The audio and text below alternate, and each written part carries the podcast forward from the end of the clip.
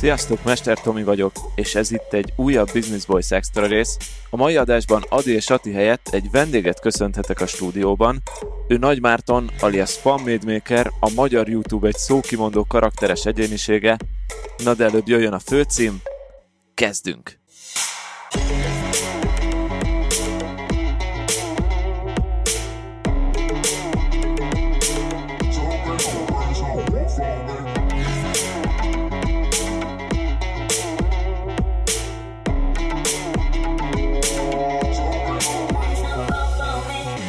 Nagy szeretettel köszöntök mindenkit egy újabb Business Boys podcast részben.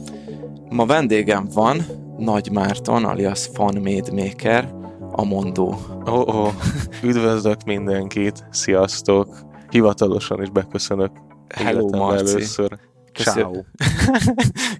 Köszi, hogy eljöttél, és aki nem ismerné, szerintem itt a Business Voice hallgatók közül nem biztos, hogy mindenki ismertéket.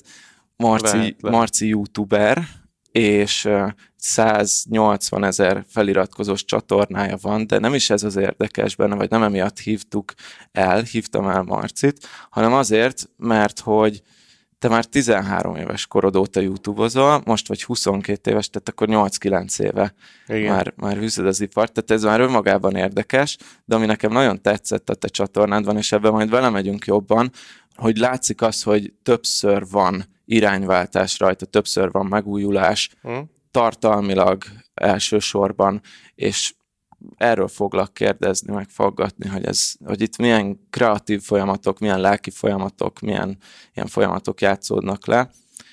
Viszont akkor kezdjük már azzal, hogy aki nem ismert téged, tudsz magadról egy kis ilyen rövid áttekintést adni, hogy kb. Hogy honnan indultál, milyen tartalmakat csináltál, kb. A mai napig tényleg csak ilyen, tudom, hogy hosszú lenne, de hogy így valamilyen rövid kivonatot. De igazából, mivel ebben nőttem fel, már 13 évesen kezdtem ezt a YouTube csatornát, de előtte már így próbáltam így eligazodni az interneten, tehát voltak már kísérletek arra, hogy tevékenykedjek. Elkezdtem ugye weboldalakat készíteni, online rádiót csinálni az iskolában, és akkor ez volt az a projekt, ami egyébként nem is annak indult, ami lett belőle, de ez a YouTube csatorna, ez a FunMadeMaker, amit most ismernek, ami így ki tudott törni, viszont ehhez az kellett, hogy véletlenül rátapintsak arra, hogy 2012-ben hogyan működött a YouTube algoritmusa, és az indította meg igazából ezt az egészet. Tehát ezt a löketet, hogy arra nem jövök rá akkor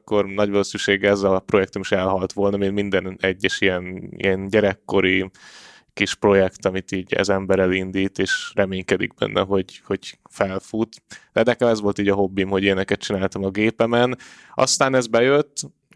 Bocs, milyen tartalmak voltak, amikkel indultál, vagy amivel így felkapott lettél? A Minecraft nevű játék, azzal játszottam iskola után, azt vettem föl, de az irreleváns volt, mert nem azzal találtam be az algoritmust, hanem azért az úgy történt, hogy rájöttem arra, hogy nem volt nagy szám erre rájönni viszont, vagy ráérezni, de viszonylag kevesen éreztek erre rá, azok viszont most is nagy valószínűséggel aktívak, hogy akkoriban úgy működött a YouTube, hogy a kommenteket, amiket más csatornák írtak, ugyanúgy értesítésben kiküldte neked, mint hogyha egy új videót töltött volna föl. Magyarul, hogyha te el tudtad érni azt, hogy valamelyik nagyobb feliratkozó számú videós kommentet írjon a videód alá, ez nagyjából egyenlő volt azzal, hogy ő bepromózta a csatornádat így akaratlanul is. És akkoriban nagyon sok, hát most is sok videós nézek, de akkoriban tényleg azért néztem, mert szerettem ezt a szubkultúrát, és akik akkor voltak, azok nagyon autentikusak voltak számomra, és őszintén néztem a tartalmaikat, főleg így a Minecraft témakörben, és akkor készítettem én összeállításokat, amiben felsoroltam a kedvenc ilyen videósaimat, elküldtem nekik a videót, ők meg kommenteltek ez alá, és az pár száz embert vonzott a csatornámra, és így igazából el is indított ezen az úton. Aha. Volt kinek tartalmat készítenem, onnantól kezdve már nem álltam meg. Ezután volt olyan, hogy szerveztünk nekik fesztivált 2 évvel később, faterommal, és érdekes időszak volt, tehát nem az élt a köztudatban a videósokról 2014-2015-ig, amit ma gondolnak, főleg az üzleti világban. Tehát akkoriban nagyon nem volt az emberek fejében, hogy ez üzleti lehetőség is lehet, meg karrierépítési lehetőség is, tehát érdekes volt átélni ezt ebben az ősidőben. És akkor itt gaminggel indultál. Igen. És utána, vagy ez időben, hogy utána mentél el ebbe a vlogolós irányba, hogy már látszott az arcod is, meg minden. Igen, tehát én évekig nem mutattam az arcomat. De ez nem volt nagy szám, tehát most is minden harmadik gyerek, egy tínédzser csinál ilyen videókat, amiket én csináltam akkor. Nagyon lassan fejlődött a csatornám, 2 év alatt szerintem elértem a 10 000 feliratkozót, akkoriban még érdekelt is egyébként, hogy mennyi feliratkozón van, nyilván még ezt nem tudtam kiküszöbölni, meg kicsit hatással is lett rám az, hogy néznek ennyien így tínédzserként, és amikor elkezdtem fölvállalni az arcomat, és elkezdtem áttérni a kamerás videókra, a vlog videókra, akkor robbant be így a csatornám 2013 vége felé, 2014-ben. Aha, és akkor értél el, mit tudom én, ilyen? Hát ilyen 60-80 000 feliratkozót. Aha, és akkor azzal kb. Így a top mezőnybe számítottál? Már? Hát akkoriban néztem ezeket a statisztikákat, akkor benne voltam a top 25-ben magyarországi csatornák között, de ennél tovább nem jutottam, utána a sok arculatváltás miatt nem nagyon iratkoztak föl az emberek, és elkezdett hidegen hagyni a dolog, tehát nem is nagyon érdekelt onnantól kezdve már. Aha, tehát hogy tehát 2015, ilyen 15 éves korodig nyomottad ezt, és akkor ott jött az első ilyen irányváltás. Hát ez egy nagyon érdekes dolog volt, mert tehát én nagyon naív voltam. Nagyon, nagyon fiatal voltam, és naív. És faterommal beszélgettünk erről, hogy én videózok, és ő üzletember. Tehát egyből kapcsolt, amikor rájött, hogy engem 60 000 potenciális fogyasztó néz, stb. És akkor nem voltak fesztiválok a videósokra épülve, és akkor mondta, hogy szervezzünk egyet. Ez lett az Online Video Stars Fesztivál. OVS Fesztivál volt a neve, ezután el lett adva egy partnercégnek, és akkoriban kerültem bele ebbe a közösségbe, ugyanis én kerestem fel a videósokat, hogy a fesztiválra jöjjenek el, készüljenek valami produkcióval, de voltak külsős produkciók is, voltak zenekarok, akik felléptek, például a Horváth Tamás is volt, meg a Subbase Master is fellépett az első ilyen fesztiválon, és valami mást láttam ebben az egészben, tehát hogy nagyjából úgy működött ez az egész, hogy voltam én 15 évesen, akinek így hagyták tőled, hogy ezeket a felszíni dolgokat szervezze meg, gyűjtse össze a videósokat, de onnantól kezdve a háttérben, amit a faterom és a különböző befektetők intéztek, vagy a különböző munkatársak, abban nem volt rálátásom, és teljesen más kép volt a fejemben arról, hogy mi történik itt. Azt gondoltam, hogy tényleg ki fog alakulni egy közösség, ami esetleg konkurenciája lehet majd ennek a mainstream médiás közegnek, és nem egybeolvad a kettő, hanem ketté válik inkább.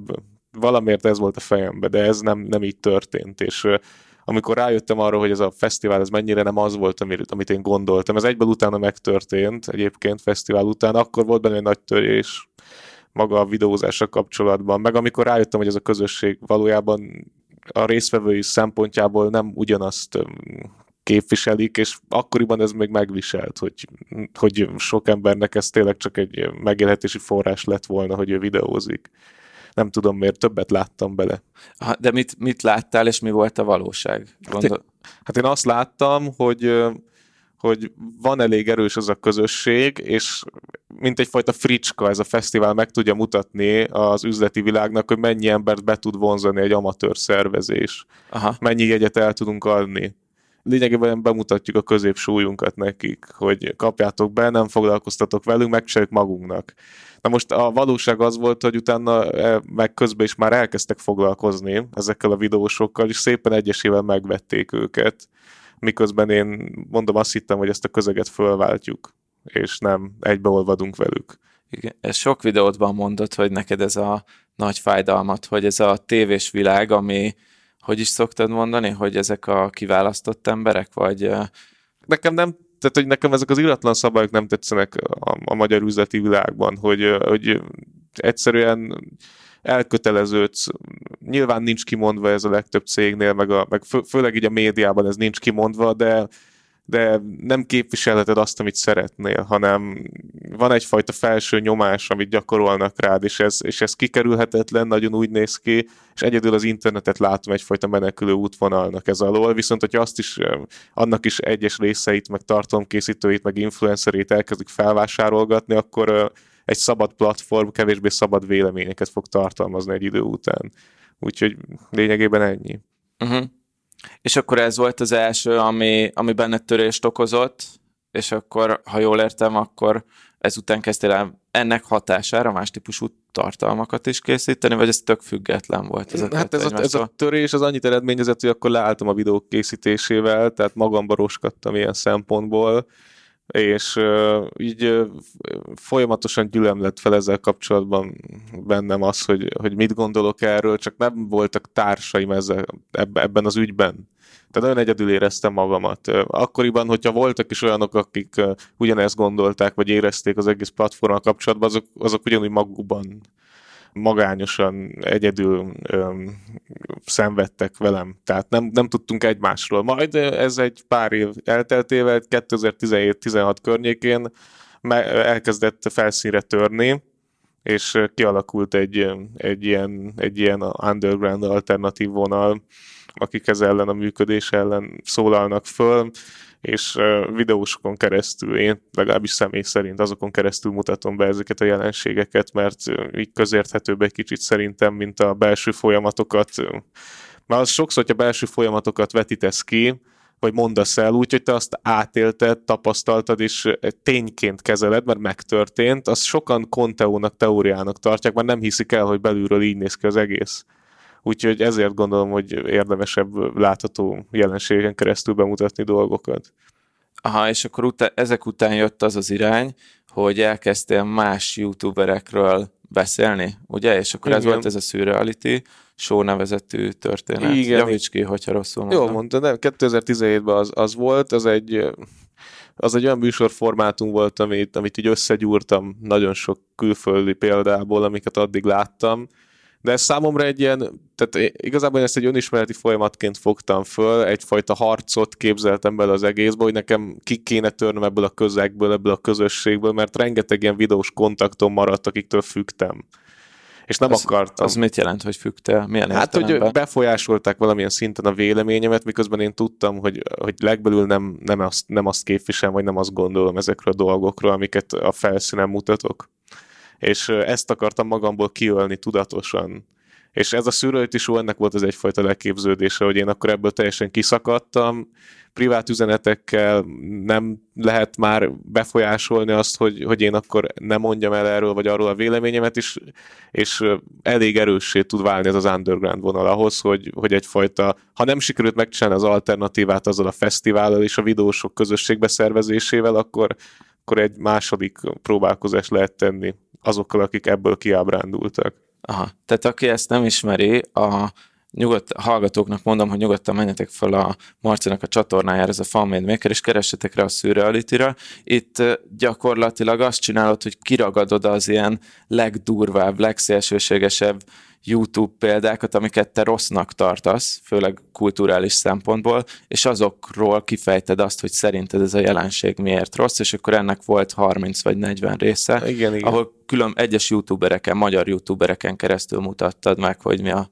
probléma, és ezért sokan nem kedveltek téged ezek közül, az emberek közül. Eleinte kedveltek azok, akik nem gondoltak, hogy róluk is beszélünk, amikor egyértelművé tettük, hogy ez róluk is szól valamilyen szinten, onnantól kezdtek el nem kedvelni. Addig jöttek a privát üzenetek, hogy mennyire adják a műsort. Aha, és amikor ők sorra kerültek? Hát vagy sorra kerültek, vagy tudatosult bennük, hogy akár sorra is kerülhetnének, mert nincs kibújó ez alól ilyen szempontból, de ez egy önkritika is volt ez az egész műsor, tehát én ugyanúgy a régebbi tevékenységeimet ugyanúgy kritizáltam ezzel. Én ezt sokkal képmutatásnak gondolják, de közben meg az volt bennem, hogy igen, átláttam ezeket a dolgokat, amik régebben történtek, már akkor is átláttam, és valójában ugyanezt történik az üzleti világban, meg a céges működésben, hogy mindenki látja, hogy hogyan működik belülről, hogy nagyon-nagyon sok olyan dolgot teszünk meg, amik teljesen függetlenek tőlünk, és mégis magunkra erőltetjük a magatartásunkra is. Pont ez volt az egyik ilyen aspektus annak a műsornak, hogy így keveredtek a trashnek az elemei azokkal az elemekkel, amik viszont így szakszerűen voltak beágyazva a műsorformátumba is, és így valamilyen szinten egyszerre lehet kritikát mondani arról a közegről, amiben tartoztam, és saját magamról is. Tehát önmagamat sem vettem komolyan ezáltal. Uh-huh.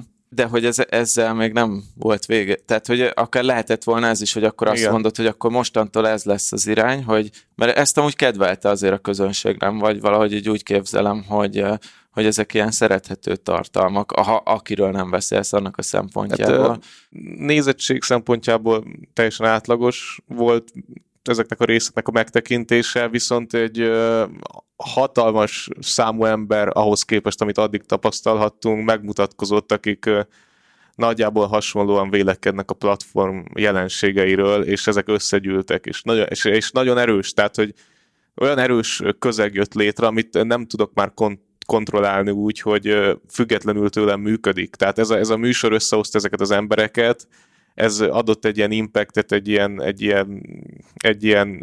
olyan benyomást, ami elindította ezt a folyamatot, és volt, hogy már elburjánzott ez az egész közösség, és megpróbáltuk leállítani, volt egy Facebook csoportunk, amit például archiválnunk kellett amiatt, mert már nem éreztük önmagunkat a csoportban. Mármint, hogy az ilyen nagyon utálkozós irányba ment el? Hát nem is az, hogy utálkozós, de azt éreztük, hogy félreértelmezik az üzenetet, és ránk hivatkoznak, amikor félreértelmezik, és az nagyon veszélyes szerintem, főleg, hogyha ideológiát képzelnek bele. Aha, tudsz mondani egy példát? Mondjuk tételezzük föl, jó, ez egy nagyon egyszerű példa lesz, beszélünk a szponzorációk negatív hatásairól, és valaki utána ránk hivatkozva azzal érvel, hogy a szponzoráció maga egy rossz dolog. Uh-huh. Miközben a szánkba adja ezeket a szavakat, mert én sem, meg a műsorvezető társam sem mondott soha ilyet ki, és nem is gondoljuk ezt egymástól függetlenül sem, hiszen a szponzoráció alapjáraton az eredeti értelmezése szerint egy nagyon-nagyon hasznos együttműködés egy művész, egy alkotó és egy cég között, ami mindkettő számára jövedelmező. Így vagy olyan formában. Na, ez például egy ilyen példa, hogy a szponzorációkról, ha beszélünk, az nagyon sokan leegyszerűsítik, és azokat a részeket, amik a fejükbe beillenek, ami így a világnézetükhöz kapcsolódik, azt ők elraktározzák, és a többit így kiszelektálják, amiket mondunk. Úgyhogy ja, például ez egy ilyen példa volt. Aha. De hogy akkor végül ezt is abba hagytad, ezt a Szűrealitás show-t, illetve ezt többen csináltátok, de hogy abba hagytátok végül, és akkor utána megint jött egy másik irány. Arra már nem is emlékszem. Melyik volt ez? Hát én most már fejben amúgy az idei évnél tartok, lehet, hogy ott azóta volt pár dolog, hogy elindult az, hogy ha jól láttam, hogy azt mondtad, hogy te napi videókat akarsz csinálni. Ez mikor volt? Már nem, ez idei év eleje. Ja, igen, hát most januárban, akkor béreltem ki egy stúdiót magamnak, hogy ott videózzak. És akkor ott mindenről kávé, de nem ebben a Szűrealitás formátumban. Volt olyan, hogy ilyen edukációs tartalmakat csináltál. Igen, az is volt. És hogy most meg nyáron meg ilyen kihívásokat tolsz. Tehát ugye nagyon sok mindennel próbálkozol azóta, és én úgy látom, hogy legalábbis én ezeket láttam, meg igazából ezek kapcsán vettelek észre a YouTube-on, hogy amúgy én azt látom, hogy ezek külön-külön is sikeres formátumok. Tehát, hogy mondjuk ha az edukációt nézem, van olyan csatorna, ami mondjuk kitalálta 10 éve, hogy legyen ilyen edukációs tartalom, és azóta így tolja heti szinten, így fel van skálázva, hogy tudom, 10 csinálják, nem is az eredeti szerző, és te egyik ilyen irányba sem mozdultál el végül, hogy ez miért van, hogy jön benned, hogy akkor oké, ez jónak tűnik, de próbáljuk meg mégis ezt. Amit érzek. Igazából benne van egy olyan dolog, ez közben kiderült több ismerősömnél, hogy osztjuk ezt az érzést, hogy amint felkapnak egy formátumot, amit csinálsz, vagy trending lesz, onnantól kezdve elkezdesz viszonyogni tőle. És bennem ez nagyon-nagyon ott van, hogy én egyszerűen minél többen és minél mainstream-ebb valami, ami a kezemhez köthető, vagy hozzám, annál jobban undorodom magamtól, meg ettől a formátumtól. Nem tudom, hogy ez miért alakult ki, De ez mondjuk egy kis szelet annak, hogy miért váltakozik folyamatosan a stílus. A másik, ami egy ilyen, megint egy ilyen belsőbb réteg, az az, hogy szerette volna minden ilyen YouTube-on belüli műfajra példát mutatni a csatornámon. Ennek az egyik oka az, hogy nagyon sokszor felhozták példának, amikor kritizáltam más videósokat, hogy csináljak jobbat? Miért nem csinálok jobbat? És akkor hát lényegében, tehát szakmai tudás megvan ahhoz, hogy csináljunk edukációs tartalmakat, akkor én is belegondoltam, hogy csinálok akkor egy kevés edukációs tartalmat, ameddig nem unom meg, és csináltunk is. Meguntam. Utána jött a váltás, kibéreltem a stúdiót, és elkezdtem ismét véleménykifejtő videókat csinálni, meguntam. Nem kötött már le így 3 hónap után azt, hogy minden nap elmondom a véleményemet egy internetes jelenségről. Igen, csak van ez a mondás, hogy főleg a YouTube-on, de akármilyen ilyen tartalomkészítéses témában, hogy a consistency is key, hogy az, hogy folyamatosan csináld, meg hogy hosszú távon csináld, az a kulcsa annak, hogy sikeres legyél. Hát attól függ, hogy hogyan működsz. Tehát nyilvánvalóan, hogyha üzleti alapon fognám föl, akkor ez fontos lenne, de nem úgy fogom föl. Tehát nyilván keresek belőle pénzt, de nem teszem függővé a tevékenységemet attól, hogy mennyi pénz jön belőle havi szinten. Például ez egy olyan dolog, ami nagyobb mozgásteret enged meg nekem. És én azt vettem észre, hogy egyébként, hogy az aktuális tartalom, amit készítek, az, ami igazából mérvadó, nem az, hogy mennyi hónapot hagyok ki 2 feltöltés között. Hogyha olyan tartalmat készítek, ami senkit nem érdekel, öncélúan mondjuk csinálok egy tutorial videót a paradicsomszedésről, azt semmilyen szempontból nem illik a csatornámba, még annyira sem, mint ezek az arculatváltásoknál szokott beleilleni, akkor azt nem fogja megnézni 1000 ember sem. Úgyhogy akármennyi időt hagytam ki egyébként. Volt, hogy több hónapot. Volt olyan, hogy 1 hónapig minden videón privátolva volt a csatornán. Ezek az emberek mindig visszataláltak, akik nézték. Nyilvánvalóan folyamatosan cserélődnek is egyébként a nézők, meg van 2 jól elkülöníthető korszak ennek a csatornának. 1, amikor én is ennek a mainstream közegnek a része voltam partnercéggel szerződve. 2, amikor igazából így szembefordultam ezzel a működéssel 2017 óta, és már mind a 2 időszak egy elég nagy szeletét képezi, most már azt mondom ennek a csatornának, és vegyülnek az emberek, hogy ki melyik korszakból maradt itt. És ennek az egyik hátránya ennek a működésnek, hogy előtérbe helyezem azt, hogy mit szeretnék csinálni, az elé, hogy mit szeretnének látni tőlem, hogy folyamatosan lesznek, akik nagyon-nagyon elégedetlenek azzal, ami éppen történik a csatornán, mert ők egy olyan korszakból maradtak itt, ami szerintük mást képviselt. Miközben az csak egy nagyon kicsi szelete volt teljes képnek, amit ők láttak, viszont lehet, hogy pont abban a 2 hónapban kezdtek el követni engem, és onnantól kezdve azt a tartalomtípust akarják visszakapni. És az lesz nekik a FunMade Maker, és így mindenkinek más jelent egy picit, hogy mi a FunMade Maker, hiszen annyi korszak van, hogy mindig egy ilyen 20-30 000, 10 000, 5 000 ember jön abból a korszakból, amit éppen csinálok, hogyha olyat csinálok, ami érdekli az embereket. Aha. Igen, mondjuk ezt így megértem a nézők szemszögéből, hogy nem tudom, olyan, mint amikor néz az ember egy sorozatot, aztán egyszer csak vége lesz, és akkor úgy fáj, hogy vége. De amúgy ugyanakkor meg téged is megértelek, mert a legtöbb sorozatnak az a halála, hogy még csinálnak egy 4. évadot, meg egy 5-et, és az már szar, és az az egész élményt elrontja az első 3 évadból. Meg azt is észrevettem, visszatérve erre, hogy ez egy alapszabály, hogy hosszú távon kell folyamatos tartalmat készíteni, hogy a YouTube-on nem feltétlen erről van szó. PewDiePie 105 millió feliratkozóval rendelkezik, a legtöbb feliratkozós individuális tartalomkészítőm a platformon. Szerintem többször újult meg ebben az időszakban, mint én egyébként, és folyamatosan töltött föl tartalmat, tehát napi szinten, miközben folyamatosan formálódott a tartalma, és csak azért lehet most ott, ahol tart, mert folyamatosan megújult. Tehát szerintem hogyha a YouTube mint közösségi média, és mint egy üzleti lehetőség van felfogva, akkor sem érdemes a hagyományos módon kezelni, ahogyan megvan írva a marketing könyvekben, mert hosszú távon minden egyes formátum kihal. Legalábbis nagyon nagy többségben ezt vettem észre. Aki a mai napig is 10 év után, vagy 8 év után is a platformon tudott maradni, és sokan nézik, az folyamatosan képes volt megújulni, és változtatni a tartalmán, ahogyan éppen jónak érezte.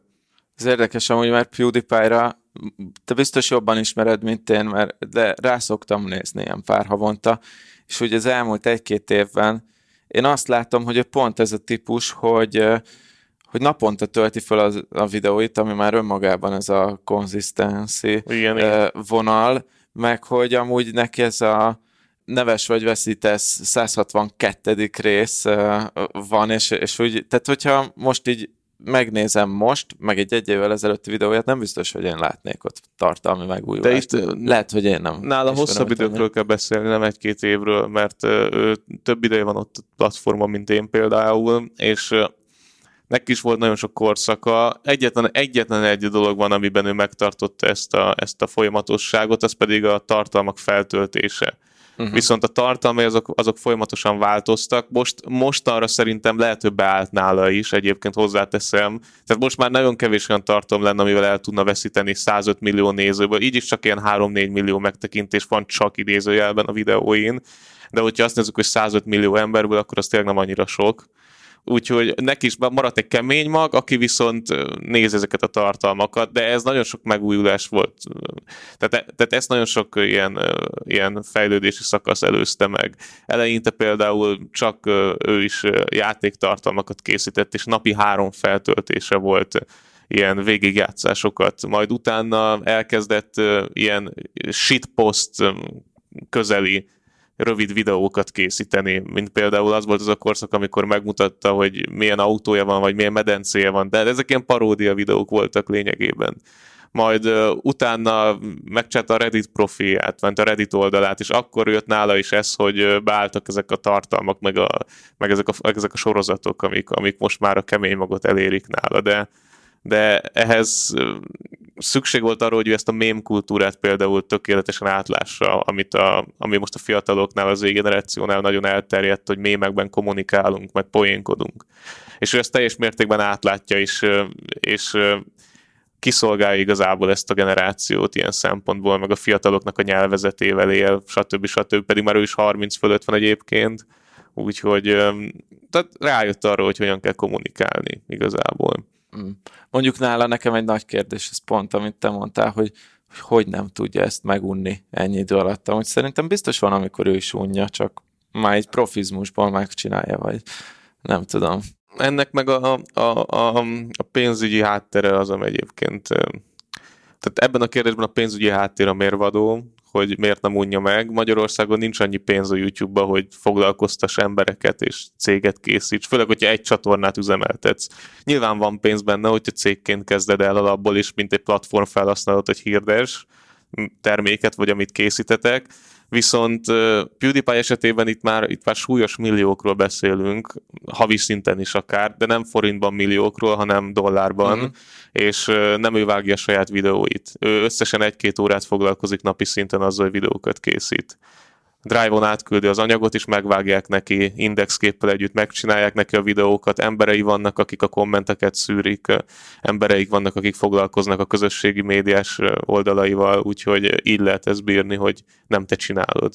Ja, tehát az ilyen lélekgyilkos részt, hogy mondjuk felveszel egy 10 perces videót, és ezt mondjuk 6 óráig vágod, azt ő kiszervezi az egész. Ő csak felveszi, pontosan, tehát neki van vágója. Aha. Tehát én sem tudtam sokáig elképzelni, hogy ezt hogyan bírja, aztán elég volt elolvasnom a leírásait, nem ő vágja a saját videóit. Nyilvánvalóan engem például megölt ez a napi szintű videókészítés, mert az összes folyamatot én készítettem, és én csináltam meg, ami elviselhetetlen számomra egy idő után, nagyon durván monoton, és már meguntam a folyamatos faszverést vágás közben is. Annyira monotonná vált ez a munka folyamat nekem, legalábbis. Aha. Főleg tényleg az, hogy meg ráadásul egyedül is voltam a stúdióban, és azért elég rányomta a bélyegét a hangulatomra, hogy... Gondolom, igen. Elég depressziós gondolataim lettek ott egyedül.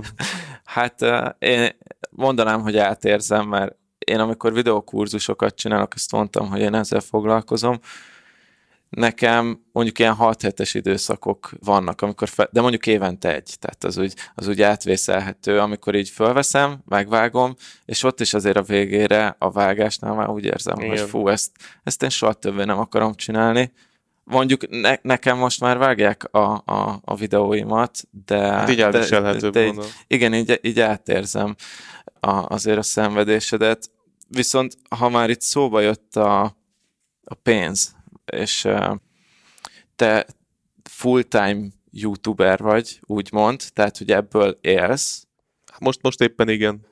És ebből meg lehet élni, akkor ezek szerint... Meg. Ezt úgy mondom, hogy engem még nem is érdekel a dolog.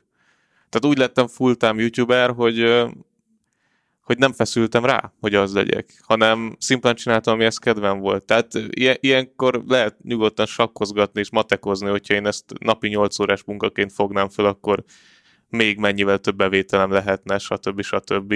Úgyhogy én csak úgy tudok viszonyítani, hogy tényleg szinte azt mondom, hogy minimális időt foglalkozom velem, ahhoz képest, amennyit egy munkával szoktak az emberek. Márhogy a YouTube csatornád, de a minimális időt? Hát persze, ez nem egy heti 5 napos 8 órás munka. Aha, viszont akkor 100%-ban ebből lesz. Igen. De ez benne az érdekes, hogy közben meg ez sokkal jobban jövedelmez így is, mint bármelyik eddigi munkám. Ez érdekes egyébként, mert két szempontból érdekes. Az egyik az, hogy valahol ezt hallottam, és akkor lehet, hogy ez bullshit, hogy te, vagy inkább kezdjük onnan, hogy te valahol így ilyen 100-valahanyadik legnagyobb youtuber vagy Magyarországon, ugye? Szerintem vagy? Nagyon lecsúsztam, ja. A kb. A körüli pozícióra, igen. De ugye én valahol azt hallottam, és akkor ez ezek szerint nem igaz, hogy ebből amúgy így a top 20 vagy top 30 tud megélni, és azért, mert hogy nem is a reklámbevételekből keresnek nagyobb összegeket ezek a youtuberek, hanem pontosan ezekből a szponzorációs, tehát termékmegjelenítés, vagy a saját márkás pólók, meg bögrék, meg ilyesmi. Így működik a partnercég és a menedzsmentes világ, amit felvázoltál. Ott ezekre vagy hagyatkozva. Amit most mit csinálunk, az underground vonal, amit képviselünk, az az, hogy mindenki a saját lábán tudjon állni ezen a platformon, nem szükséges menedzsmentekkel szerződni, közvetlenül a Google-el is szerződhetsz, ami a hirdetési bevételeknek a kezelését szerintem megkönnyíti, nem megnehezít, hanem megkönnyíti. Saját márkás cuccokat csinálhatsz különböző weboldalak segítségével, amik pont azért jöttek létre, hogy ezt megkönnyítsék, és akkor megint nem kell a harmadik felet bevonni, aki lecsippenti a százalékokat belőle, és közben elkötelez, és közben nem vagy annyira szabad, mint lehetnél. Illetve a közösségi finanszírozás az elmúlt 2 évben nagyon nagy teret nyert, a Patreon meg az ilyen különböző weboldalak által, ezeket most mind átvette a YouTube, meg a Twitch, az összes ilyen funkciót, tehát fizetős tagság is van most már, illetve a hirdetési bevételek is többet érnek, mint 1-2 évvel ezelőtt értek, és a YouTube engedő, hogy te magad tegyél be hirdetéseket a videókba, lényegében szabad kezet kapsz, illetve én legalábbis azt képviselem, hogy megcsináltad magadnak. Szó szerint magadnak. Nem azt jelenti, hogy megcsináltad magadnak a self-made, hogy leszerződsz egy céggel, akik utána rongyként ide-oda cibálhatnak téged, és szponzorációkra vagy hagyatkozva. Nem, számomra ez azt jelenti, hogy ezt megkerülve képes lehetsz arra, hogy megállj a saját lábadon az interneten, hogyha ebben az irányban érdeklődsz, és akár kialakulhat egy olyan közösség, akik szintén így gondolkodnak, és akkor velük összeállva majd te megalkothatod azt akár céges szinten is azt a működést, ami viszont már mentalitásban és magatartásban azt képviseli, ami esetleg egy kicsit tisztább és átláthatóbb. Én például most a közösségi finanszírozásokra eléggé rá vagyok idézésen hagyatkozva, de nem úgy, hogy könyörgöm értük. Ha nincs, akkor nincs, ha van, mindenkinek szíva joga, hogy ki támogat, de most is nemrég tettem ki nekik egy bejegyzést a támogatóknak, hogy mire ment a pénzük el, amit nekem küldtek havi szinten így tagságban. Úgyhogy ezt a fajta átláthatóságot szeretném így népszerűsíteni egy kicsit, hogy nem hinném, hogy ezek olyan adatok, amiket titkolni kéne. Nem hinném, hogy az, hogy mennyit keres egy youtuber, egy olyan hatalmas nagy titok lenne, vagy az, hogy is néz ki belülről ez a világ.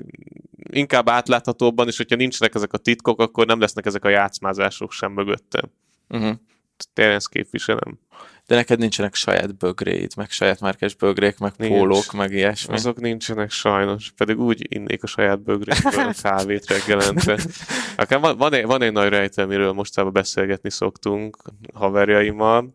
Van egy-két haverom, aha, nem sok. Igen. Na igen. Mindegy, jó, ezen Szoktam a livestreamet, de ők általában ilyen hasonló gondolkodású youtuberek, akik... Vagy az anyám. Vagy ők. Ez a két inkább az anyám aha. szokott lenni. Igen. És velük volt most egy olyan beszélgetés, több anyám is van, aha, és aha. hogy van egy jelenség, amit nem tudunk megmagyarázni, hogy emberek a polgári nevüket nyomtatják pólóra, meg bögrére, ami a YouTube csatornájuk neve, mert ez is elterjedt, hogy polgári névvel csinál YouTube csatornát. Te vagy Kovács István, és legyen az a nevet, hogy Kovács István. Hát ez nem mi a baj? Hát ott a póló, amit árul, és Kovács István, tehát hogy miért vennél Kovács István feliratú pólót magadnak, azért brand, hogy Kovács István, tehát hogy olyan, mint hogy én most 10 évitől Szabó Kitti lenne a pólómra írva. Értem. Én sem. És mi a teóriátok mögött, vagy mi? Hát semmi. Biztos, hogy annyira brutális mértékű rajongás mögötte, hogy valaki számára ez egy király dolog, hogy Kovács István lehet a pólójára. Jó, mondjuk Kovács Istvánnal nehéz, meg Nagy Mártonnal is nehéz, igen. De szerintem hát most miért egy név az át tud alakulni márkává? Én ezt így teljesen látom. Hát most... Ja. Ha csak most előhúzunk a kalapból egy példát, akkor a Dancsó Péter az önmagában, tehát mindenki tudja, hogy miről beszélek, és van reklámértéke is ennek a névnek. De mondjuk, tehát egy focista esetén felveszed a mezt, Cristiano Ronaldo van a hátára pontosan, írva, igen. De akkor tudod, hogy mi a tevékenység. Tudod, hogy egy focista, és te szurkolsz neki. Most azokat a videósokat, akik a trendeket meglovagolva készítenek mondjuk ilyen kamukihívás videókat, azokat hova kötött? Tehát, hogy... Hát jó, tehát, hogy az a közönség, aki ezt megveszi, tehát ez inkább ilyen rajongásból veszel ilyen bögréket valószínűleg. Meg tudom érteni. Ők pontos. Tehát ez, nem csak tudom, fura. Ez külföldön van a Logan Paul, meg hogy hívják a tesóját? Jake Paul. Na, hogy szakértőjük vagyok. Igen, tudom, azért is mertem így bekérdezni ezt a quiz kérdést tőled, hogy hívják Logan Paul testvérét, de hogy ott olyanok vannak az ilyen sulikban, mert hogy azért azt őket inkább az ilyen 18 éven aluliak nézik, hogy vannak a Logan Paul banda, meg a Jake Paul banda, és akkor ezek így viaskodnak egymással, és akkor nyilván, ha rajtad van egy Jake Paulos póló, akkor az egy állásfoglalás. Hát ez igen. Arról most nem beszéljük, hogy kulturálisan ennek... Kicsit sokkolt, hogy ebbe belegondoltam, megmondom őszintén. Hát ez durva, igen. Állásfoglalási Jake Paulos póló, azt a kurva. Igen, de jó, amúgy tudod, most kicsit elkalandozok, de tudod, mi tetszett nekem a te csatornádban? Az, hogy te 21 éves vagy, és most ez kicsit öregesen fog tőlem hangzani, de én már úgy néztem a te csatornádat, hogy az én gyerekem ő milyen kultúrába fog belecsöppenni majd. Tehát amikor így visszanéztem a 14-15 éves kori videódat, amikor ilyen iskolai nem zaklatás, hanem erőszak, vagy valami ilyesmiről beszéltél, nem, hogy bántalmazás, vagy valami ilyesmi. Ilyen a bullyingről beszéltem. Igen, és így néztem, és ez volt az első nekem olyan, hogy így belegondoltam, hogy úristen, nekem szülőként majd erre is kell gondolnom, és mondjuk ilyen szempontból érdekes, ezt most csak tök zárójelben mondom, de hogy ilyen szempontból nekem érdekes volt a te csatornád. De fura. Egyébként szoktam néha feljön a kérdés, hogy miért nem privátolgatom ezeket a korszakokat, de szerintem ez egy tök jó ilyen korkép. 13 éves koromtól mik történtek, szerintem ebben nagyon sokat lehet tanulni, és én néha vissza is nézegetem ezeket egyébként, hogy 2014-ben mik történtek, vagy én hogyan gondolkodtam tínédzserként, vagy gyerekként. Szóval szerintem ez egy tök jó dolog, hogyha ezeket meg fel lehet lelni, és nem feltétlen gondolom, hogy ez így is fog maradni, mert most ez a cancel culture eléggé nagy teret nyert, hogy kikeresgessünk régebbi bejegyzéseket, vagy videó részleteket, és akkor arra hivatkozva a jelenben, ami akkoriban még normális volt, de ma már nem az, arra hivatkozva akkor valaki teljesen kiiktatunk a közéletből. De ameddig lehet, addig tök jó szerintem, hogy ezek a videók elérhetők, és tök furam, hogyha ezt mondott, mert én pont ma reggel gondoltam bele abba, ez olyan ilyen stand-upos volt, nem? Hogy idefele jövet. Igen. Nagyon spontán. Ja, de pont ma reggel gondoltam bele abba, hogy én sem értem, hogy, tehát, hogy nekem már a saját videóim azok nem jó korlanyomatok arról, ami majd az én gyerekemnek lesz például a precedens, mert hogy olyan kurva gyorsan változik, hogy én már nem értem a 14-15 éveseket teljesen, meg ezt a mém kultúrát, már most 22 évesen, és tehát meg is ijedtem ma reggel, amikor belegondoltam, hogy 10 év múlva mennyire le leszek maradva ezekkel kapcsolatban. Úgyhogy majd ha jön egy olyan videós, mint neked én voltam, akkor majd én is őt fogom használni, hogy tájékozódjak, mert kurva gyorsan változnak a normák, meg így az internetes kultúrában, hogy hogyan viselkednek az emberek. Hát ez biztos. Én a másik dolog, ahonnan tudom, hogy öreg vagyok, hogy nem raktam fel a TikTokot a telefonomra. Akkor szóval én is öreg vagyok. Te is öreg vagy? Hát, ja, mindegy. De hogy hidegen hagy már, nem is az, hogy nem raktam fel, hanem teljesen hidegen hagy az egész platform. És ilyen még nem volt nálam. Tehát mondjuk én most csak 22 vagyok, tehát, de ez az első, hogy le is szarom. Akárhány milliárdan vannak felregisztrálva, teljes mértékben hidegen hagy az a platform. De mint tartalomkészítő hagy hidegen, vagy mint tartalomfogyasztó? Mindkettő. És üzleti szempontból is nem érdekel, hogy hány követő lehetne rajta. Valamiért egyszerűen hidegen hagy a dolog. És ezt érzem mostanában ezekkel az új típusú ilyen közösségi oldalakkal, mint hogy nem akarom megtanulni, mert nem érdekel annyira már. Hát érdekes. Igen, na ez a TikTok, ez jó példa. Amúgy nem akarok ebbe az irányba elmenni, mert még van egy csomó kérdésem, amik jobban érdekelnek, de hogy ez a TikTok ilyen szempontból jó példa, hogy ugyanúgy, ahogy a YouTube új volt anno, ugyanúgy, ahogy most az Instagram divatos lett, mit tudom én, 5 éve, vagy 3-4 éve az üzleti világban is például, vagy a különböző platformok. Nem tudom, hogy a TikTok az most ilyen, és akkor így pont most marad le már az én generációm, meg ezek szerint lehet, hogy a tied is. Vicces, hogy 10 év van köztünk, igen. És két külön generációba teszem magunkat. Vagy már nem lesz akkora nagy dobás soha ez a TikTok, mint amekkora annó a YouTube volt. Az nem tudom egyébként, mert mostanában tehát, hogy nem ilyen szempontok alapján keresek közösségi oldalakat magamnak, mint annó, hogy melyiket hányan használják, vagy mint tartalomkészítő, melyiken tudnám megállni a helyemet, vagy melyiken tudnék tartalmakat készíteni, hanem most például a Reddit az, ami nagyon megtetszett nekem mostanában, mert sokkal autentikusabbnak, őszintébbnek érzem, pont mint az első időszakot a YouTube-on, és pedig az egy 2005-ös website, tehát akkor indult, tehát lényegében YouTube-bal egy idős, mégis számomra teljesen új felfedezés az, hogy a Redditen még a közösségekben rendeződés az mennyivel másabb formában jelenik meg, mint egy Instagramon vagy egy Facebookon, és például ami a Redditen megy, az nekem sokkal szimpatikusabb most így 2020-ban, főleg azért, mert ott a közösségeken belül lényegében mindenki egyenlő esélyekkel indul, hiszen beküldöd a tartalmadat, aminek valamilyen szinten egyedinek kell lennie, és ott ugye a felpontozás segítségével a közösség többi tagja lényegében így eldönti, hogy mennyire releváns vagy érdekes a tartalmad.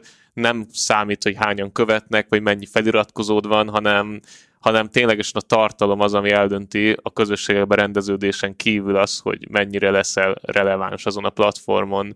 És ez olyan érdekeket szűr ki a Redditen például, ami lehetővé teszi azt, hogy szimplán az alkotás kedvéért készítsenek dolgokat. Azért, hogy az emberek megismerjék, hogy miket. Rengeteg művész van Redditen például. Ott is lehet már élőadásokat csinálni, és minden egyes élőadás valami alkotónak a tevékenysége.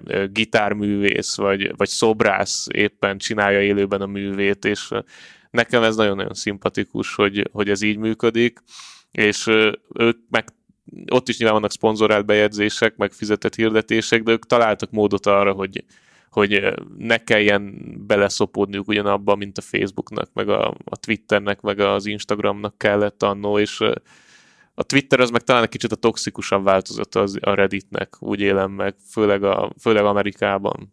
Aha, érdekes. Én twitterezni pont jobban szeretek, mint Redditeztem is, mondjuk én, tehát én tök más területen, én szakmai területen használok minden ilyen social media platformot, a Facebookról le is töröltem magamat, Instagramról tervezem, de még nem hoztam meg ezt a komoly lépést. Igen, túl jók a képek, az Isten. És nekem a Twitter az, ami nagyon, de mondom, ez valószínűleg ott szakmailag egy olyan közösség alakult ki, ami más, mint a abban a körben, amiben te nézed, megkészíted a tartalmakat. Engem a közösségi oldalakon lévő jelenségek foglalkoztatnak igazából. Hogyha szakmai dolgokat nézek, akkor például nekem a Facebook csoportok bejöttek egyébként. Ott is nagyon toxikus tud lenni, mert ott például nem szeretik azt, aki nem ért annyira hozzá, azt vettem észre. Nem segítenek neki, hanem egyből jönnek a kommentek. És már megtanultam 3 éve, XD, hülye vagy.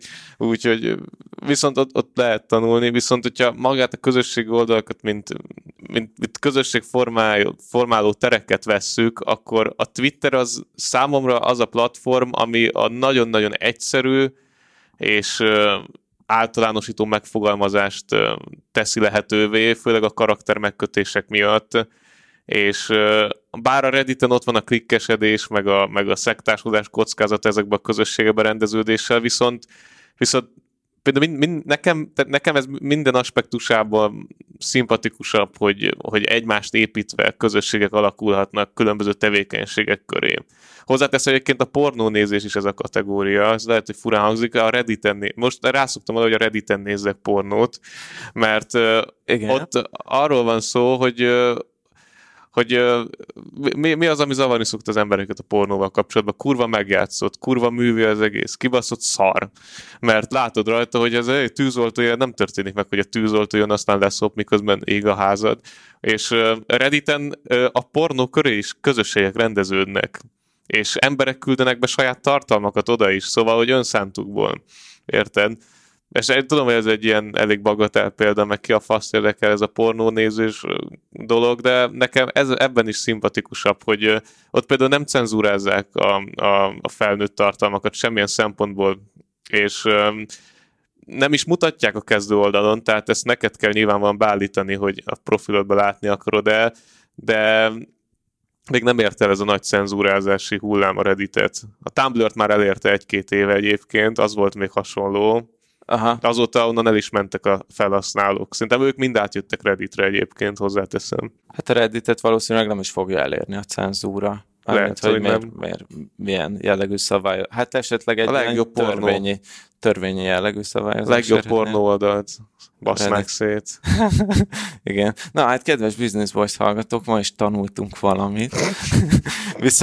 viszont ezt a közösségi médiás oldalt, ezt zárjuk be egy kicsit, mert jó. És térjünk vissza az eredeti vonalra, mert amúgy csak így közben, így valahol félúton, így volt egy ilyen gondolat a fejemben, meg itt a régi videóiddal kapcsolatban, hogy amúgy lehet, hogy neked azért volt ennyi átalakulásod, mert hogy 13-tól 21-22 éves koráig az ember is alapból sokat változik az ember. Lehet most fog beállni, igen. Most, hogy így felnőttél. Lehet, hogy lecsillapodok most, és akkor...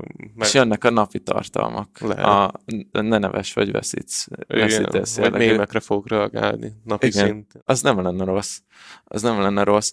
Viszont amit akartam kérdezni, hogy, és ebből részben beszéltünk is, hogy neked a pénz az milyen szerepet tölt be az életedben. Tehát, hogy ezt hallottuk, hogy meg lehet élni belőle, hallottuk azt is, hogy ez nem egy full-time munka, és mégis meg lehet élni belőle, de tudjuk azt is, hogy ebből lehet sokkal több pénzt keresni, mégis te nemet mondasz a sokkal több pénz keresésére bizonyos elvek miatt. Hát, hogy van ez? Nincsenek nagy igényeim. Ez ott kezdődik. Van egy autóm, azzal el tudok menni A-ból B-be. Viszont nem vágyom arra, hogy ez egy fullosabb autó legyen. Van egy lakásom, onnan el tudok menni A-ból B-be, és oda tudok visszamenni nap végén aludni. És nagyjából itt nekem meg is van az, amire szükségem van. Arra bőven elég a pénzem, hogy azokat a dolgokat csináljam, amiket szeretnék, és hogyha kulturális dolgokról van szó, akkor el tudjak menni színházba, el tudjak menni moziba, megvessem azt a könyvet, megnézhessem azt a filmet, vagy legyen Netflix előfizetésem. De próbáltam így összegezni, hogy miért akarnám halmozni most a pénzt magamnak, amikor nem látom semmilyen szempontból azt, hogy ez az életemet jobbá tehetné, vagy boldogabb lennék tőle. És erre hogy jutottál el erre a gondolatra? Gondolom nem mindig ezt gondoltad. Nem. Hát tínédzserként nyilvánvalóan az volt benne, jó kocsi, nagy ház, vagy megtolom, és akkor majd jön belőle a pénz. De hát a valóság nem feltétlen az, amit tínédzserként az ember valóságként érzékel. Én akkor sem úgy tekintettem a pénzre, mint egy olyan dologra, ami így különösebben érdekel. Én a pénzt... Tínédzserként a pénzkérdést ezt úgy fogtam föl, hogy egyfajta lázadás. Nem hiszik el, hogy ez a videózás ez egy jövedelmező dolog lehet, nem hiszik el, hogy a videózás az egy karrier lehetőség, hogy ez lehet érteni. Tehát, hogy vannak emberek, akik ahhoz értenek, hogy YouTube-on tartalmat készítsenek, és erre van igény. Uh-huh. És akkor erre volt az én válaszom az, hogy pénzt kerestem vele. Még ugye 2014-2015-ben, még iskola mellett, ugye, és ez nem tetszett nyilván annyira a környezetemnek, hiszen az ellentetjét próbálták volna. Ez ki a környezeted? Hát család például. Aha. És akinek tetszett, ugye az a faterom, aki üzletemberként fogta föl, de azért, hogy ő is szeretett volna egy kis szeletet ebből, nyilván a saját maga módján. Szóval én ezt is így fogtam föl, hogy ez egyfajta ilyen kapjátok be, itt van, megcsináltam, lázadok. Ez viszont teljesen átalakult hidegen, hogy nyilvánvalóan most már ez a része. Aha, tehát hogy te amúgy akkor ezek szerint fiatalon is azért relatív a korodhoz képest, vagy a korosztályodhoz képest, akkor végül is egész jól kerestél YouTube-ozással? Inkább azt mondanám, hogy igen, egyébként tehát a korosztályban nem nagyon volt jellemző az, hogy havi szinte valakinek a számlájára utalnak X összeget. Igen. Kívül, hogyha diákmelóztál a Mekibe. Szerintem igazából ennek az egésznek, tehát az egészben az volt az irritáló és a frusztráló szerintem a környezetnek, hogy emellett nagyon elhanyagoltam az iskolát.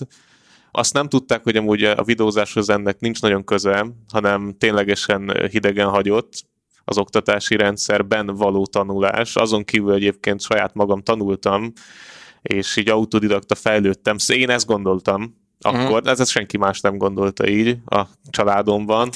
Hát ez nem csak a családodban, ez egy ilyen nem egy jellemző életmodell, hát amit nem. Persze azt látom, hát, hogy... Féltettek szerintem akkor még. És most már nem féltenek? Nem, szerintem nem. Akkor nem is voltam biztos önmagamban sem. Most már annak gondol magam, és annak is látom magam, hogy most már így ez biztosabb alapokon áll az egész. Akkoriban olyan volt, hogy így kiforratlanul gondoltam dolgokat, de nem nagyon volt hátterem hozzá. Uh-huh. És utána megtapasztaltam nagyon sok mindent, elmentem dolgozni, stb. És így megerősödtek ezek a dolgok.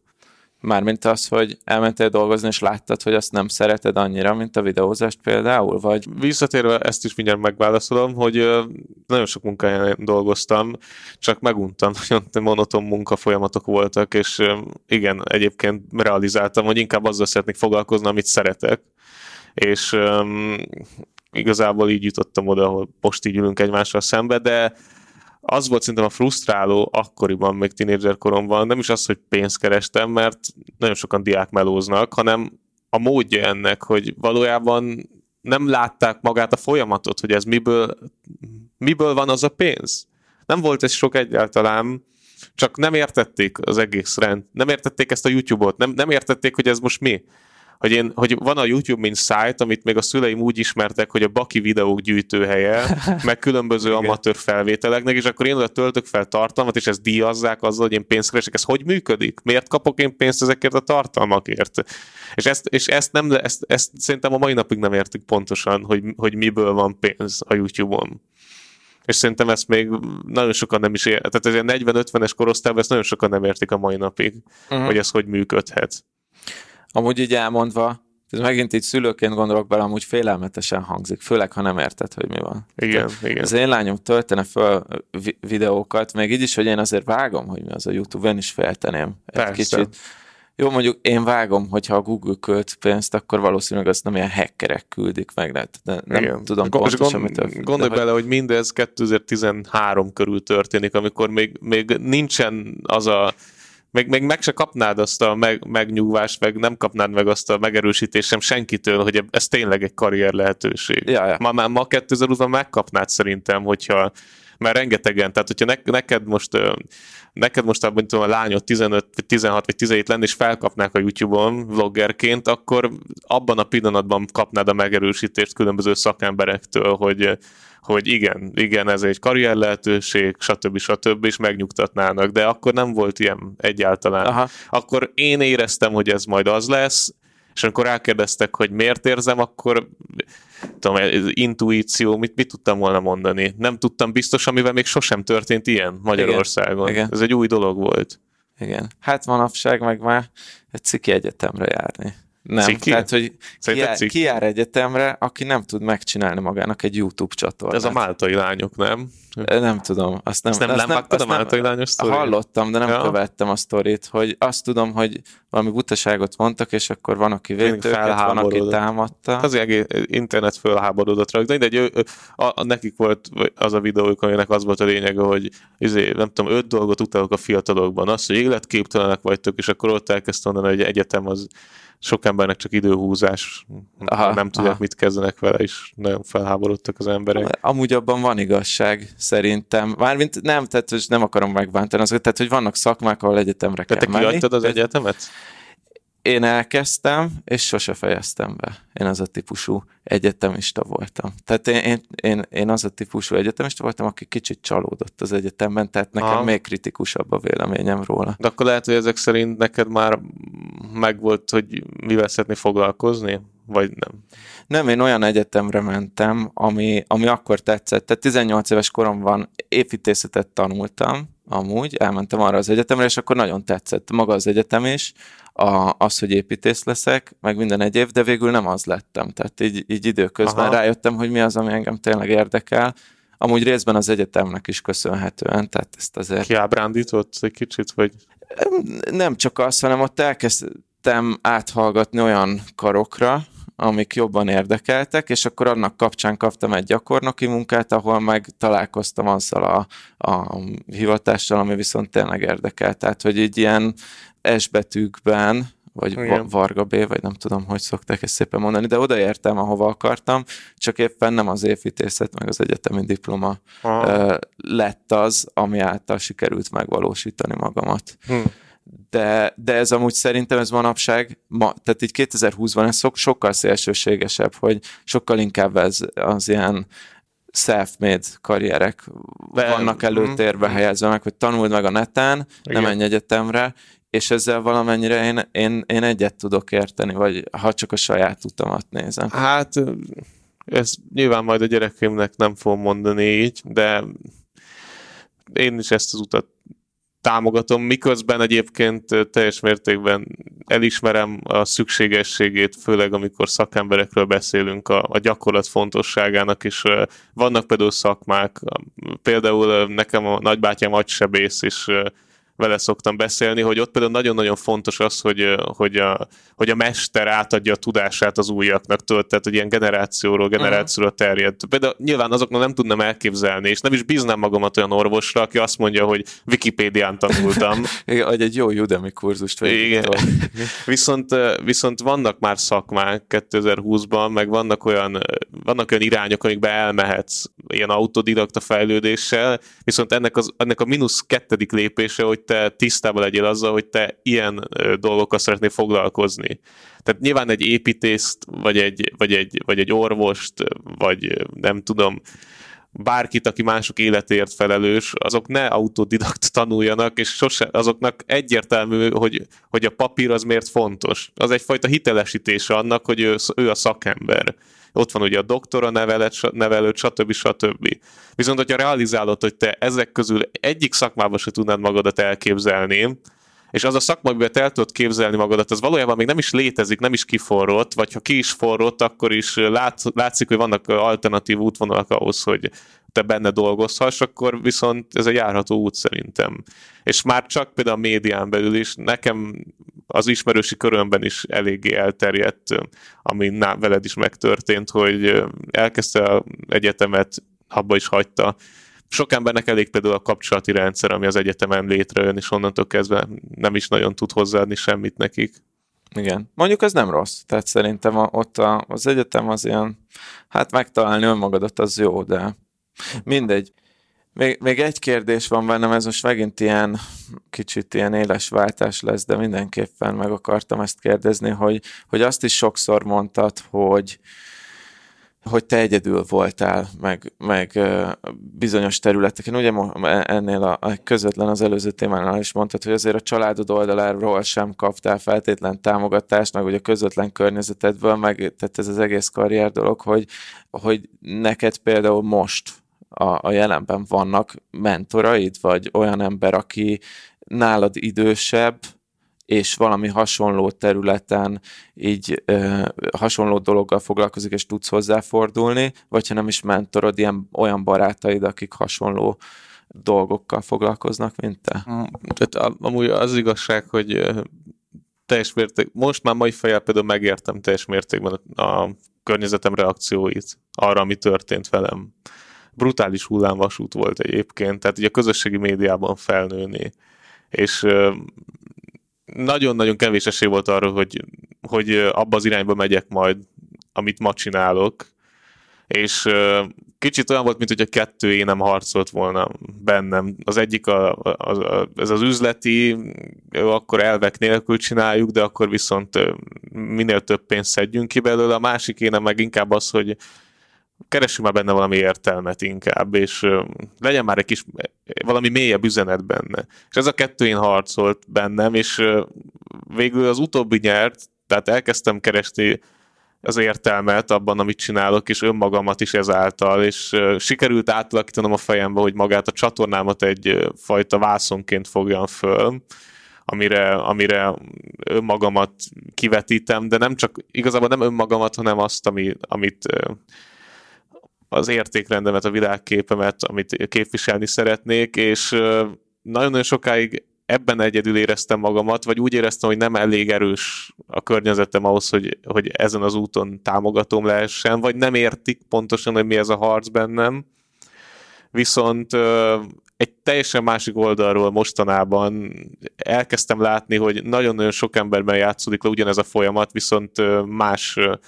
Tehát tehát nagyon sok emberben lejátszódik ez a folyamat, nyilván olyan szakmákon belül, amikhez ők értenek, vagy amikben ők dolgoztak, vagy összességében ugyanott kötünk ki a végén, de nem egyedi eset egyáltalán az, ami velem a YouTube-on történt, és kicsit az ilyen szentimentálisabb emberek esetében szerintem ez a harc az állandó, főleg azokban, akik átlátják ennek a rendszernek a működését, és őrlődnek folyamatosan, hogy részesei akarnak-e lenni, és amint kinyitottam így a világomat a YouTube-on kívülre, most gondolok itt például a politika világára konkrétan, és sikerült találkoznom rengeteg olyan emberrel, akiknek habár nincs meg a közös érdeklődési pont, teljesen mással foglalkozik, mégis van egy érzés, amit kölcsönösen birtoklunk, ez a tenni akarási vágy, hogy valahogy változtassunk.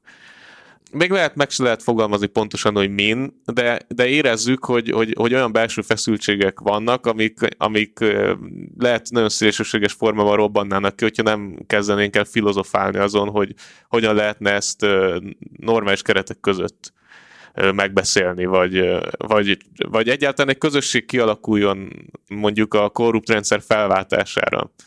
És az például nekem nagyon sokat segített, hogy ilyen aktivista szerepet vállaltam különböző politikai, hát mozgalomnak nem tudom, hogy nevezhetem, de ilyen politikai kezdeményezésekben, és ott mérlegelni tudtam, hogy valójában például a politika az mit is jelent ma Magyarországon, és ott rengeteg embert meghallgattam, és nagyon-nagyon sok emberrel, ha egyetlen egy dolog is volt, vagy egyet tudtunk érteni, az ez a belső érzés volt, ez az őrlődés, amit én is átéltem.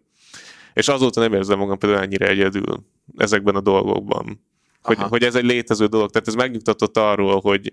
Mert például, tehát, hogy aki ezt az egészet elfogadta, lehet, hogy most olyan, mint hogyha körülírnék valamit, mert nem mondom ki pontosan, hogy miről van szó, de ebben pont az a szomorú, hogy hogy ezek olyan felszínalatti folyamatok, amiket érzünk, hogy csak legyen mondjuk az iskola példa, hogy befolyásolva van az igazgató felülről, ezért kirúgja a rajztanárt, aki valójában odaadással közelítette meg a diákokat. És te ettől rosszul érzed magad, mert tudod jól, hogy mondjuk valami politikai nyomás érte, mert a rajztanár egyszer posztolt valamit Facebookra, és az egész ide vezethető vissza. És aki ezt nem fogadja el, hogy ilyenek megtörténhetnek, és egy olyan embert veszít el az iskola, aki értékes volt, és ez mondjuk ez nem egy rendszer szintű példa, mert ez tényleg egyénileg történik, hogy értékes egy tanár, vagy nem, ez a rendszertől független, de akkor ez egy tüskét hagy benned, főleg, hogyha rájössz, hogy mi volt a mögöttes indíték. És mivel én például a YouTube-on átláttam az egész rendszer működését, benne voltam lényegében a születésében a magyar YouTube elüzleti esedésének, így folyamatosan ezek a tüskék így lényegében vágtak át engem, tehát vágták át a testemet is, és azóta is gyűltek, és ekkor történt ez a váltás, amikor tehát nem az volt a döntésem, hogy akkor én is jó, akkor én is beleolvadok ebbe, hanem ezeket a tüskéket így kiadom magamból. De ennek is az első lépése, hogy láss egy ilyen rendszert belülről működni. Hogyha tanár vagy, akkor lásd, hogy mi történik a tanáriban, hogyha YouTube-ra készítesz tartalmat, akkor lásd, hogy mi történik a partnercéges világon belül, vagy az egész... Tehát, hogy hogyan működik, hogyha építész vagy, hogyha ügyvéd vagy, lásd, hogy a magyar rendszer az ma milyen kiskapukat enged különböző embereknek, lásd, hogy a közbeszerzéseken mennyi pénzből valósul meg a tényleges projekt, mire adnak pénzt, ki kapja ezeket a pénzeket, és csalódj benne valamilyen szinten, meg valami oknál fogva. És amikor ez megtörténik, akkor ilyen közösségek jönnek létre, akik viszont már tudják a problémát, tudják, hogy zavarja őket, és nem üzleti érdekük lesz abba, hogy ezen változtassanak. És igazából ez az, ami nekem nagyon sokat segített, hogy a YouTube-on belül volt először, hogy találtam ilyeneket, utána pedig a YouTube-on kívül is, viszont a YouTube-os jelenségeket is elkezdték komolyabban venni, és elemezni ezeket a folyamatokat. Amiről én azt hittem, hogy egy szubkultúrát érdekel, az hirtelen nagyobb rétegeket kezdett el érdekelni. És hogyha kimondjuk, hogy ezek a felszínálati folyamatok valóságosak, akkor nem is tűnnek már annyira félelmetesnek egyébként. Csak nem szeretünk erről beszélni, mert mindannyian egy picit a részesei vagyunk ennek a működésnek. Aha. Hát, igen. El tudnék képzelni, hogy mondasz konkrétumot, de szerintem így értik a hallgató. Vagy gondolom direkt nem mondtál konkrét pártot, hogy... Nem párt, tehát hogy pont ezt tetszik nekem például a politikai kezdeményezésekben, amikben így önkéntesen segítettem, hogy nem kötődik pártokhoz. Uh-huh. Ezek olyan underground megmozdulások, amik még nem is feltétlen láthatók a felszínen. Aha. Kicsit azt az érzésem van jelen pillanatban ezzel kapcsolatban, mint ami annó YouTube-bal kapcsolatban is volt, hogy majd egy pár éven belül lesznek ennek olyan eredményei, ami viszont már mindenki számára látható lesz. Uh-huh. Ja, ez amúgy érdekes párhuzam, ez a politika, mert a YouTube az valahol most, amilyen szintre eljutott, most az egy ilyen, tehát egy tényleges része a mai kultúrának. Persze, de minden gazdaságilag is nagyon-nagyon sokat hozzáad. A magyar partnercégeknek az éves árbevétele is már szinte a milliárdos szinteket súrolja, úgyhogy rengeteg menedzsment cég épül ezekre a videósokra. A médiának ténylegesen része lett Magyarországon. Ugye az offline médiából is rengetegen elkezdik a YouTube-ot, elkezdenek saját weboldalon, Instagramon tevékenykedni. Meg ugye rengeteg olyan példa is van, hogy konkrét egzisztenciát kovácsoltak például a Tibi Atya esetében az internetes megjelenésből, és brandet mögé. Aha. A Tibi Atya például az első olyan eset, amikor nem az volt, hogy a Coca-Cola vándorolt át internetre Magyarországon, hanem Tibi Atya, a brand maga, ami egy Facebook oldalként kezdte, és abból lett a termék. Szó szerint a termék, úgyhogy azért az is egy érdekes. Ez mi, egy kocsmája van, nem? Vagy hát, hogyha bemész a boltokba, van üveges bora, meg van fémdobozos fröccse is most már, tehát ezért mondom, hogy már tényleges termék lett maga a brand. Ja, hát kemény, igen. Te amúgy jól érzed most magad ott, ahol vagy a karriereddel, vagy a YouTube csatornáddal, meg azzal, amit ott ki tudsz fejezni? Hát akkor érzem magam teljesen jó, hogyha az az ideális állapot lenne, amit mondjuk már 15 évesen is vizionáltam a fejembe. Aha. Hát ez uncsi lenne, nem? Hát az, igen, és pont innen, tehát hogy itt jön az a képbe, hogy valójában az se lenne jó. Akkor rám nem lenne már szükség semmilyen szempontból. Tehát, hogyha az az ideális állapot eljönne, amiért én küzdök, abban a pillanatban nekem vissza kéne vonulnom, mert én csak ennyihez értek. És akkor miből élnél? Ez az. Én ennyi vagyok. Konkrétan ez a küzdelem vagyok én. Hogyha ez a küzdelem megszűnik, akkor megszűnik vele az identitásom, és ez nagyon szomorú. Viszont egy kis pozitív is van ebben a dologban, hogy nagy valószínűséggel ez a küzdelem még hosszú évszázadokon keresztül fog zajlani, úgyhogy... Hát ezt akartam mondani, hogy gyakorlatilag az emberiség története, hogyha nagyon filozófiai igen. mélységben vagyunk, akkor... Ez a küzdelem kicsit. Hát akkor igen, ott onnantól, hogy ősember az ember, a mai napig egy ilyen küzdelem. És van. Akkor itt jön be az a kérdés, hogy valójában én ennek a küzdelemnek örülök, és nem is akarnám, hogy ennek vége legyen, mert akkor megszűnök létezni. Aha. Hát olvastad az ember tragédiáját? Olvastam. Madácstól. Hát ott van egy... Most nem fogjuk ezt a podcast részt egy Madács idézettel zárni. Pedig zárhatod. Az túl... hogy mondják ezt? Ilyen túl mimetlen. Közhelyes lenne? Hát nem lenne közhelyes, mert manapság kevesen zárnak podcast részt Madács idézettel. Azt nem mondanám, hogy közhelyes lenne, ilyen felvágós lenne, túl intelligens lenne, nem? Lehet intellektuál, nyugodtan. Ez nem, hogy van az úr mondja a végén, hogy nagyon inkább kikeresem, nagy rosszul idézzek Madácsot, hogy az én ember céljel küzdés maga, remélem van netem, és akkor... Jó, addig közben válaszolok arra, amit kérdeztél abból, hogy most így elégedett vagyok-e.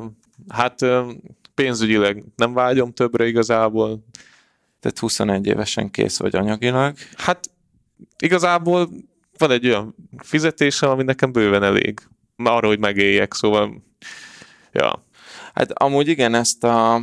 Tehát igazából a te korodban, már bocs, hogy így mondom, de hogy 21 évesen egy csomóan ugye az egyetemre visszafűzve, most jönnek ki az egyetemről, most kezdenek dolgozni, te meg már kvázi van egy olyan karriered, amivel ezek szerint, jó, ezt az anyagilag kész vagy, ezt így viccesen, nem mondom, hogy kész vagyok. Fogalmaztam, igen. De hogy valójában ennek, tehát hogy ilyen időskorban az emberek pénzt keresni kezdenek el, neked meg már van egy készséged, amivel már most annyi pénzt keresel, amennyivel a jelenleg élethelyzetedben boldog vagy. Picit mindig azt éreztem egyébként, hogy direkt öregítem magam, de ezt nem tudom, hogy ez hogy történik, de mindig azt éreztem, hogy az életszakasz, amiben vagyok, az mindig nálam egy 5 éve idősebb korosztálynak az életszakasza. Tehát én jobban azonosultam. Tehát 16 évesen és 20 éves ismerőseim voltak például, nagyon nagy számban, mert valamiért jobban azonosultam az ő problémáikkal.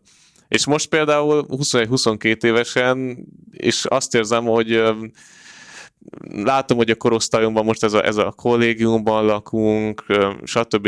Én viszont már a gyerekvállaláson gondolkodok. Yeah. Erősen. És nem csak ilyen megemlítés szinten, hanem érzem rá a vágyat, hogy ez megtörténjen hamarosan. És ez nyilvánvalóan egyfajta tudatos folyamat eredménye, hogy én öregebbnek szerettem volna, idősebbnek akartam látszani a korosztályomnál, hogy komolyan vegyenek például. Uh-huh. Viszont ez már egy ilyen természetes részem lett, hogy de lehet, hogy ez csak az, hogy milyen tempóban érik valaki, vagy nem tudom. Lehet, hogy ennek nincs köze semmihez. Hát amúgy a komment szekcióban a videóid alatt elég sokszor megemlítik, hogy inkább 26 évesnek tűnsz, mint 21-nek, szóval ez ja. Meg így első ránézésre én is. 16 éves voltam, akkor meg azt írták, hogy 21-nek tűnök, vagy 22-nek. Akkor ez megvan. Akkor tényleg ez az 5 év. De bocs, meg te többször közbevágtam, és nem engedtem, hogy, tehát hogy anyagilag úgy érzed, hogy oké, és a másik része? Hát mindig vannak problémák. Aha, szóval... például. Tehát a másik rész, azt gondolom, ez az önkifejezés, vagy hogy minőségileg azt tudod-e hozni, amit gondolsz? Sokszor felülírom a régebbi tetteimet önmagamban. És ez nagyon sok energiát veszel például, hogy folyamatosan újra és újra átértékelem azokat a dolgokat, amik történnek, és ezekből dilemmák lesznek a jövőmmel kapcsolatban, hogy milyen irányba menjek tovább. Uh-huh. Úgyhogy ez egy gondolatban ez leköt eléggé. Úgyhogy ezért mondom, hogy mindig vannak problémák, mert ezektől nem tudom függetleníteni magamat, tehát nem kelek úgy föl holnap, hogy most minden oké, és akkor lemegyek, és akkor boldogan megcsinálom ezt a videót, vagy azt a videót, mert mindig újra és újra átgondolom, és felülértékelem a tetteimet, vagy a videóimat például. Mondjuk ez az ilyen művészi meg kreatív alkotásnak a sajátossága. Azért tehát kell egy ilyen belső feszültség, hogy végül is önmagadra is reagálj, mert abból lesz a fejlődés. Valami kell, ha nem lenne. Nem érzek semmit, vagy nem hajt valami, akkor nem csinálom. Igen. Valami kell, hogy legyen. Aha. Na várjál, most kikeresem. Intellektuál lesz. Volt már ilyen okos vége egy podcast adásnak? Nem. A világtörténelembe. Ja, a világtörténelemben? Szerintem még hát valószínűleg nem. Magyarországon biztos, hogy nem. Külföldi podcasteket meg nem hallgatunk. Én most mondhatok én is egy értelmiségit, akkor, hogyha már így lezárod, én is lezárom egy értelmiségével, én 10 éve nem nézek tévét. Komolyan? Intellektuál.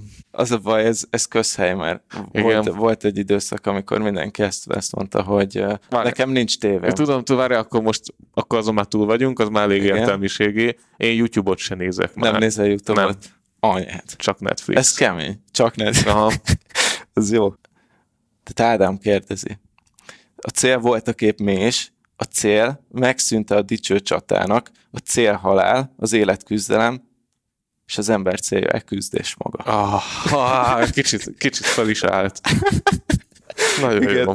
Hát, elég lett volna ezt elolvasni, és nem kellett volna elmondanom az a baszotos monológot róla. Hát így foglalnám össze. Igen. Ezt amiket mondtál. Hát amúgy Madách ezt 1800... az a baj, megint okos akartam lenni. Tehát a maga korában ezt Madách már megénekelte, és igen. Így közel 150 évvel később. Te újra elmondtad, csak te 1 órában, amit ő 3 sorban leírt. Ezért volt ő a tehetséges. Az, aki. Ő volt Madách. Ezért vagyok én csak a FunMadeMaker, mert nem voltam képes így megfogalmazni. Király volt Madách. Igen. Kurva jó arc. Igen, zárjuk is ezzel a podcast részt. Madách király. Köszi, Marci, hogy itt voltál. Aki nem ismeri Marci munkásságát, menjen fel a FunMadeMaker YouTube csatornára, és nézze meg a kihívás videóit. Kezdje azzal, aztán utána menjen bele az underground témákba. Igen. Tehát, hogyha közösségi oldalakra bontom nekik, hogy könnyebb legyen, jó? Tehát, hogyha te Facebook felhasználó vagy Instagram, akkor nézd a kihívás videókat. Ha Redditet használsz, akkor nézd a véleménykifejtő videókat. Uh-huh. Hogyha a 4chanen vagy elérhető, akkor a Szűrealitásot. Hogy min? A 4chan. Az akkor egy olyan szint, amiben nem én foglak téged beavatni. De ez gáz, mert a TikTokot még vágtam, hogy nem vágom. Az a 4chan meg a TikTok az nem összeegyeztethető. Aha. Biztos van olyan hallgató, aki tudja, mi az a 4chan, úgyhogy majd leírják úgyis. Jó. A többieknek pedig köszi, hogy hallgattatok. Van zárt Facebook csoport, a Business Boys Facebook csoport, ahhoz csatlakozzatok, a podcastet kérlek értékeljétek az összes podcast applikációban, tudtok minket követni Instagramon és egyéb szociális média felületeken. Köszönjük, hogy hallgattatok ma is. Marcinak még egyszer köszi, hogy itt voltál, és akkor a következő részben pedig jelentkezünk egy normál 3 fős epizóddal. Én köszönöm a meghívást, további szép napot kívánok mindenkinek. Sziasztok! Csumi!